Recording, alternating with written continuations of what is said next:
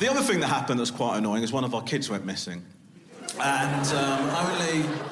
It's quite anger inducing. It's only, it was only for a short time, and let me just clarify that. But um, it was annoying. And uh, look, I want to clear something up here because um, I don't know if you've ever seen me on TV or on stage before, uh, but I do want to clear something up tonight.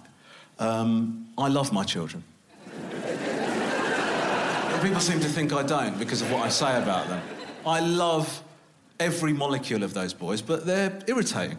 You know, there's no getting away from that, and I've been very honest about that on stage. And, uh, you know, for example, one of the things that I said is that, you know, objectively speaking, our second son is not as good as the first one. You know, that is, that is, as a parenting experience, I mean, is a great human being, but it's not, you know. The point I was trying to make is if you were to do a cost benefit analysis of that kid, you would abandon the project. That, that, is, that is the point I'm trying to make, right? Stream Romesh Ranganathan, The Cynic, only on Netflix.